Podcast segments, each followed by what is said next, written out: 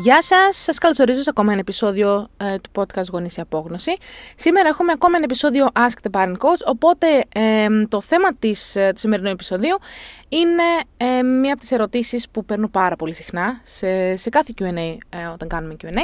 Είναι για το πώς αντιμετωπίζω τους άλλους, τους ξένους, τους γνωστούς, την οικογένεια, τους φίλους ε, που μου λένε πράγματα για το παιδί μου, που μου λένε ότι δεν κάνω, ε, δεν κάνω σωστά αυτά που πρέπει, δεν βάζω αρκετά όρια, ότι το παιδί θα με καβαλήσει με λίγα λόγια, ότι το παιδί είναι χειριστικό, είναι κακομαθημένο και δεν ξέρω πώς να απαντήσω.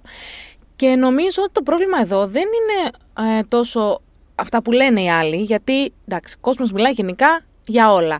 Ε, δεν είναι αυτό το πρόβλημα νομίζω. Το πρόβλημα είναι στο ότι ίσως μας βάζει λίγο μέσα το σκουλίκι της αμφιβολίας, το, αυτό το μήπως έχει δίκιο αυτός ο άλλος, μήπως έχει δίκιο ότι θέλει το παιδί πιο ε, αυστηρά όρια, ίσως πρέπει να είμαι λίγο πιο αυστηρός, ίσως πρέπει να είμαι λίγο πιο αδιάλακτος, ίσως τέλος πάντων όντως το παιδί να γίνεται χειριστικό και κακομαθημένο, ε, τέλος πάντων με τον τρόπο το μεγαλώνω.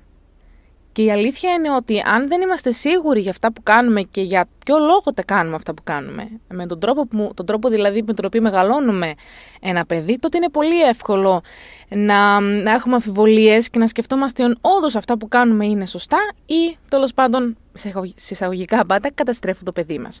Οπότε θα πάμε λίγο να δούμε μαζί μερικά ψέματα τα οποία μας μαθαίνει η κοινωνία για τα παιδιά ε, έτσι λίγο για να καταρρύψουμε κάποιου μύθους, να έχουμε περισσότερη αυτοεπίθεση και να ξέρουμε βαθιά μέσα μας ότι αυτό το οποίο κάνουμε είναι το σωστό για το παιδί μας. Το πρώτο ψέμα, και αυτό το οποίο συναντάω πάρα πολύ συχνά, είναι το ότι τα παιδιά είναι χειριστικά. Λοιπόν, αυτό πρέπει να σταματήσει κάποτε, γιατί τα παιδιά δεν είναι χειριστικά. Ένα παιδί δεν μπορεί να είναι χειριστικό. Ε, όχι μόνο από πλευράς, ξέρεις, Α, είναι καλό παιδί, είναι μικρούλι, δεν είναι χειριστικό. Και από πλευράς ανάπτυξης του εγκεφάλου ενός παιδιού.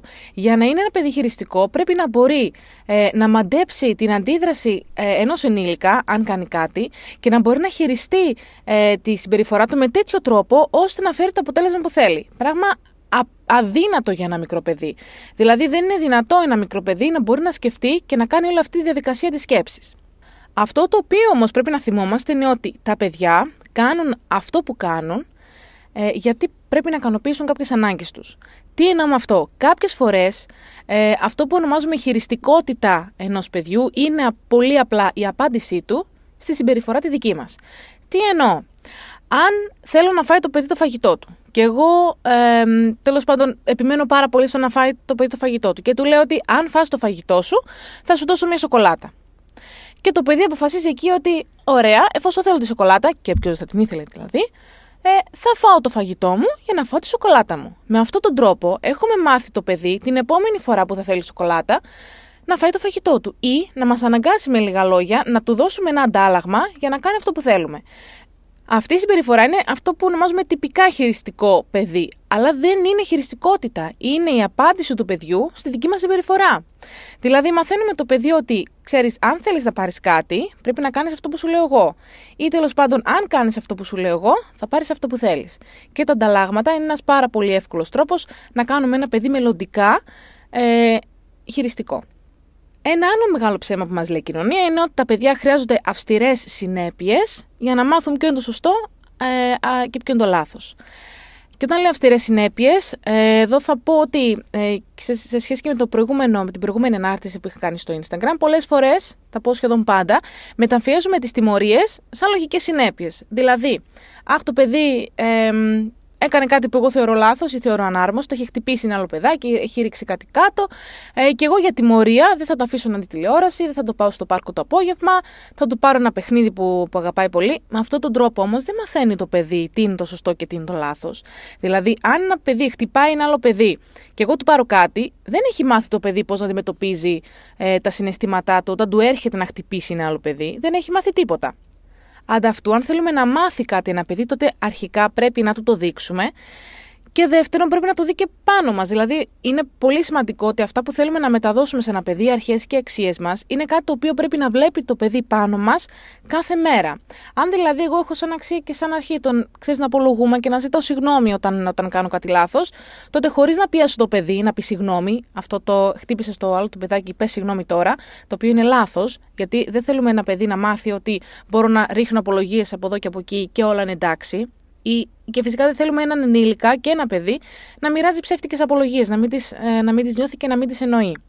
Αν όμως με δει εμένα ότι κάθε φορά που κάνω ένα λάθος, κάθε φορά που τέλος πάντων ε, δεν κάνω κάτι σωστό, του ζητώ συγγνώμη ή ζητώ συγγνώμη σε κάποιον άλλον ε, και αναλαμβάνω την ευθύνη μου και απολογούμε και μετά βρίσκω κάποιο τρόπο να διορθώσω το πρόβλημα, τότε το παιδί εκεί θα μάθει ότι κάθε φορά που κάνουμε κάτι λάθος, ζητάμε συγγνώμη.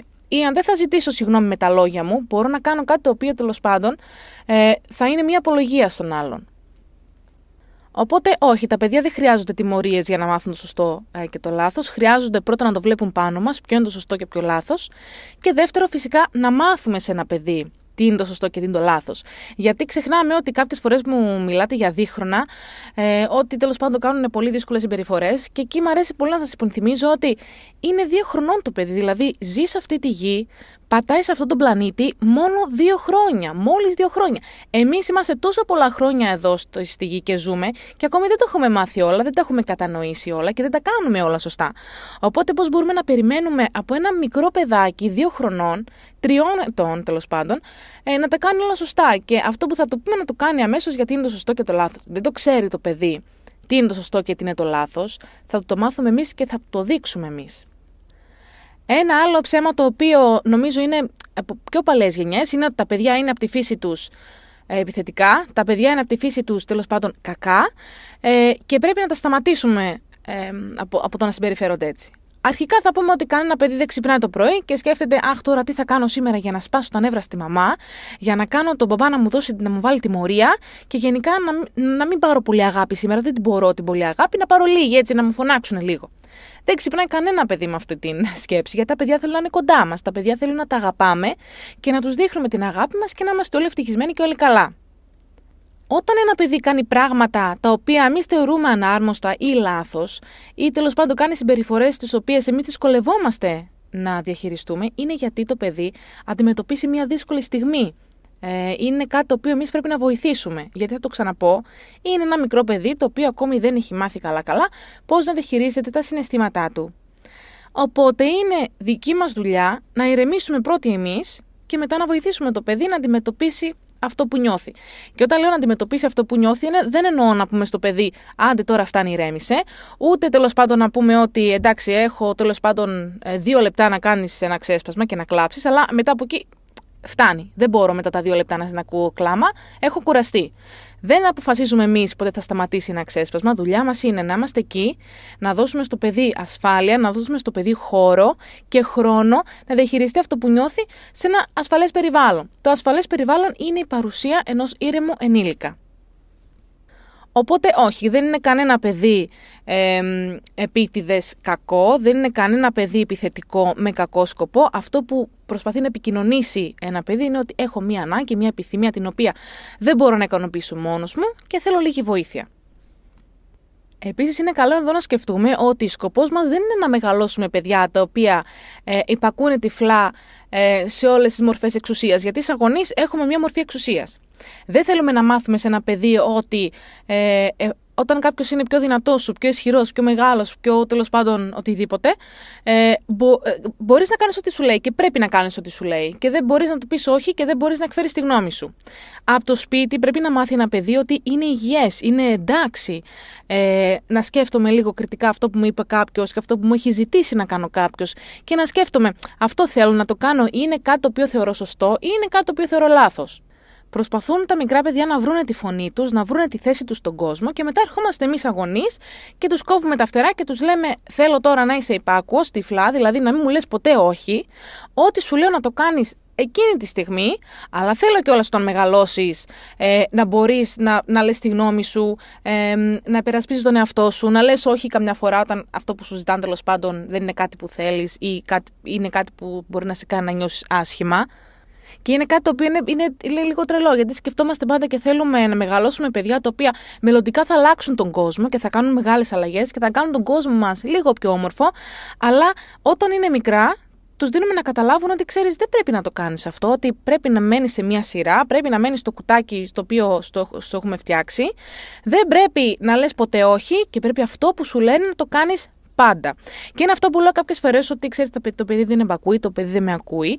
Και η ερώτηση μου είναι, εντάξει, θέλεις πραγματικά όμως ένα παιδί που σε υπακούει πάντα και κάνει πάντα αυτό που θέλεις, ή θέλεις ένα παιδί λίγο που σε, που σε δοκιμάζει λίγο. Δηλαδή, θα δοκιμάσει το όριό του, θα προσπαθήσει να κάνει κάτι διαφορετικό, γιατί έτσι το νιώθει καλύτερα. Φυσικά δεν θα πω τώρα ότι ό,τι θέλει να κάνει το παιδί θα μου λέει όχι ε, και πράγματα επικίνδυνα, πράγματα που δεν πρέπει να τα κάνει. Είναι δουλειά μου να βάλω όριο. Ε, με σεβασμό όμως προς την ανάπτυξη του παιδιού και με σεβασμό προς αυτή την, αυτό το χαρακτηριστικό το οποίο θέλω το παιδί να αναπτύξει στο μέλλον. Ένα άλλο ψέμα είναι ότι όταν συμπεριφέρομαι στο παιδί μου με αγάπη, όταν συμπεριφέρομαι με κατανόηση και σεβασμό, όταν το παιδί κάνει κάτι το οποίο πιθανό να θεωρώ εγώ ή λάθος ή ανάρμοστο, τέλος πάντων κακή συμπεριφορά θα πω, ε, και εγώ του συμπεριφέρομαι όμορφα και με αγάπη, τότε δείχνω με αυτόν τον τρόπο στο παιδί ότι είναι εντάξει να κάνει κάτι το οποίο είναι λάθος. Τέλος πάντων, θεωρούμε ότι εγώ επικροτώ αυτή τη συμπεριφορά αν του συμπεριφερθώ με αγάπη.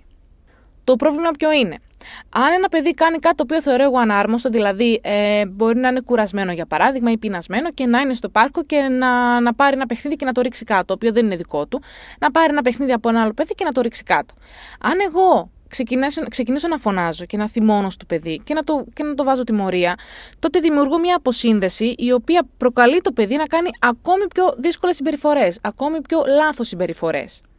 Γιατί ξεχνάμε λίγο ότι εκείνη τη στιγμή πιθανόν να μην το κάνει και επίτηδες. Δηλαδή, δεν θέλει ένα παιδί να κάνει κάτι το οποίο θα το φέρει σε δύσκολη θέση. Εκείνη τη στιγμή πραγματικά δεν μπορεί να ε, αντιμετωπίσει αυτό με το οποίο είναι αντιμέτωπος. Έχει μια πρόκληση τέλος πάντων. Αν εγώ το συμπεριφερθώ με κατανόηση και με σεβασμό, βάζοντας φυσικά το όριο, δηλαδή δεν θα πω Αχ, είναι μικρό, είναι κουρασμένο, ας το αφήσω τώρα να ρίχνει παιχνίδια κάτω και, και παιχνίδια που δεν είναι δικά του. Όχι, θα βάλω φυσικά το όριο, αλλά πρώτα θα συνδεθώ με το παιδί, θα καταλάβω, θα του πω ότι το ξέρω ότι είσαι κουρασμένος και θα βρούμε μαζί μια λύση. Θα βρεις μόνος σου μια λύση και θα είμαι και εγώ κοντά σου, αν είναι λίγο πιο μεγάλο το παιδί. Προσπαθούμε να ενθαρρύνουμε την επίλυση προβλημάτων και όχι να δίνουμε τις δικές μας λύσεις.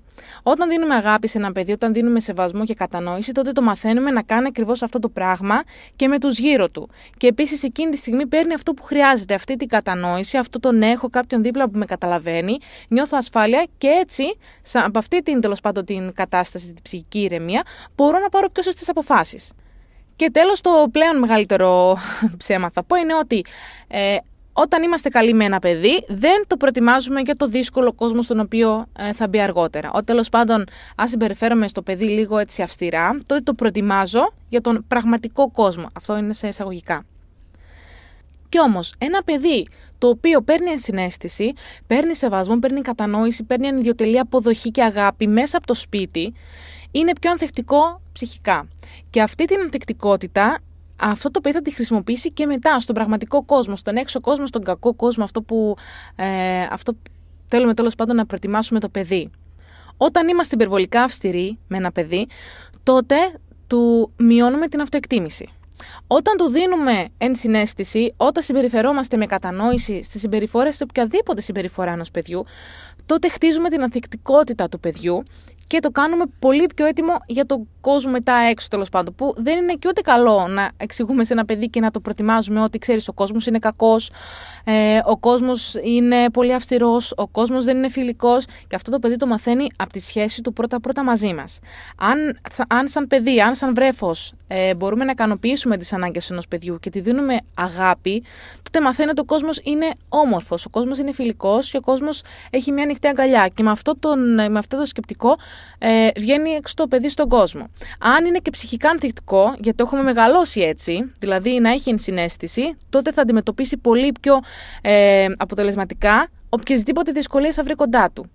Εάν όμως μεγαλώσουμε ένα παιδί με αυστηρότητα, με αδιαλαξία, ε, δηλαδή δεν το δίνουμε καθόλου σεβασμό, καθόλου ενσυναίσθηση, γιατί θέλουμε να το προετοιμάσουμε για έναν κακό κόσμο μελλοντικά, τότε το παιδί του έχουμε τσακίσει την αυτοεκτίμηση, την αυτοπεποίθησή του, δεν ξέρει ποιος είναι, δεν μπορεί να ορθώσει το ανάστημά του και τότε, που, τότε είναι που δεν είναι καθόλου έτοιμο για οποιασδήποτε αναποδιέ θα αντιμετωπίσει στον κόσμο. Τέλος θα πω ότι απλά επειδή η κοινωνία λέει κάτι ή κάποιοι άλλοι λένε κάτι δεν σημαίνει ότι είναι σωστό, δεν σημαίνει ότι είναι απαραίτητα ε, σωστό. Ακόμα και αν αυτή η άλλη είναι οικογένεια ή είναι φίλοι μας πολύ κοντινοί, είναι άγνωστοι. Κάποιες φορές παίρνουμε και συμβουλές τις οποίες δεν έχουμε ζητήσει από εντελώς αγνώστους. Και είχα διαβάσει κάπου κάποτε ότι ε, πολλές φορές, σαν ενήλικες, αντιμετωπίζουμε τα παιδιά και τη συμπεριφορά τους σαν ενήλικες με κακές προθέσεις. Δηλαδή, βλέπω εγώ ένα παιδί στο πάρκο να χτυπάει ένα άλλο παιδί και αμέσως με το μυαλό μου σκέφτομαι, Αχ, τώρα σαν ενήλικας αυτός θα το έκανε γιατί τον έχει πειράξει ένα άλλο παιδί, γιατί είναι κακό παιδί, γιατί είναι ένας βίος ενήλικας, ένας επιθετικός ενήλικας. Είναι παιδί όμως. Δεν είναι ενήλικας με κακές προθέσεις, είναι απλά ένα παιδί. Και σκοπός μας αγωνής και σαν κοινωνία είναι να καθοδηγήσουμε ένα παιδί και να του δείξουμε ποιο είναι το σωστό, ποιο είναι το λάθος και σε περιπτώσεις που είναι δύσκολες και δυσκολεύομαστε να τις διαχειριστούμε, τι μπορούμε να κάνουμε για να μην πληγώνουμε τον εαυτό μας και τους γύρω μας. Ένα παιδί ε, ε, όταν γεννιέται δεν τα γνωρίζει αυτά, δεν τα ξέρει αυτά από φυσικού του. Είναι, είναι τέλος πάντων ευθύνη δική μας να τα μάθουμε αυτά σε ένα παιδί και τα μαθαίνουμε σε ένα παιδί ήρεμα, τα μαθαίνουμε σε ένα παιδί όταν είναι συνδεδεμένο μαζί μας και είμαστε κοντά του, όταν μας έχει εμπιστοσύνη, όταν νιώθει ασφάλεια με τη σχέση μας και φυσικά όταν τα βλέπει πρώτα πάνω μας. Όταν εγώ θέλω να δείξω καλοσύνη ε, και θέλω να μάθω στο παιδί μου να είναι ευγενικό, πρέπει πρώτα εγώ να είμαι ευγενική με το παιδί. Όταν θέλω ε, ένα παιδί να αναπτύξει ενσυναίσθηση, πρέπει πρώτα να πάρει ενσυναίσθηση από μένα. Όταν θέλω ένα παιδί ε, να έχει υψηλή αυτοεκτίμηση, τότε πρέπει και εγώ να μιλάω όμορφα για τον εαυτό μου είναι πολύ δύσκολο γιατί μας βάζει και εμάς ε, στο μεγεθυντικό φακό και μας λέει: Ξέρεις, πρέπει να αντιμετωπίσεις τώρα τα δικά σου θέματα για να βοηθήσεις και το παιδί σου. Αλλά αξίζει, αξίζει τόσο πολύ και πρέπει να το προσπαθήσουμε. Και είναι πολύ καλή ιδέα να σταματήσουμε να πιστεύουμε αυτά τα ψέματα και αυτά τα τις λάθες τέλος πάντων αντιλήψεις που πιστεύει η κοινωνία για τα μικρά παιδιά, ότι τέλος πάντων έχουν τόσα πολλά ε, κακά, ε, γιατί είναι απλά παιδιά και αυτό που, χρειά, αυτό που χρειάζεται είναι καθοδήγηση. Ε, έχω πολύ υλικό πάνω σε αυτό γενικά με το πώς αντιμετωπίζουμε τα παιδιά και συγκεκριμένες συμπεριφορές με παραδείγματα στη Σχολή Γονέων. Μπορείτε να βρείτε πληροφορίες στο www.wholesomepavlaparenting.com ή να μου στείλετε ένα προσωπικό μήνυμα. Ε, ελπίζω να σας ε, βοήθησε αυτό το συγκεκριμένο επεισόδιο. Το επόμενο επεισόδιο θα είναι ένα θέμα το οποίο θα έχω επιλέξει εγώ και το επόμενο ξανά το Ask the Parent Coach για το οποίο θα βάλουμε Q&A την επόμενη Τετάρτη. Σας ευχαριστώ πάρα πολύ, ελπίζω να έχετε μια ε, υπέροχη μέρα. Γεια σας!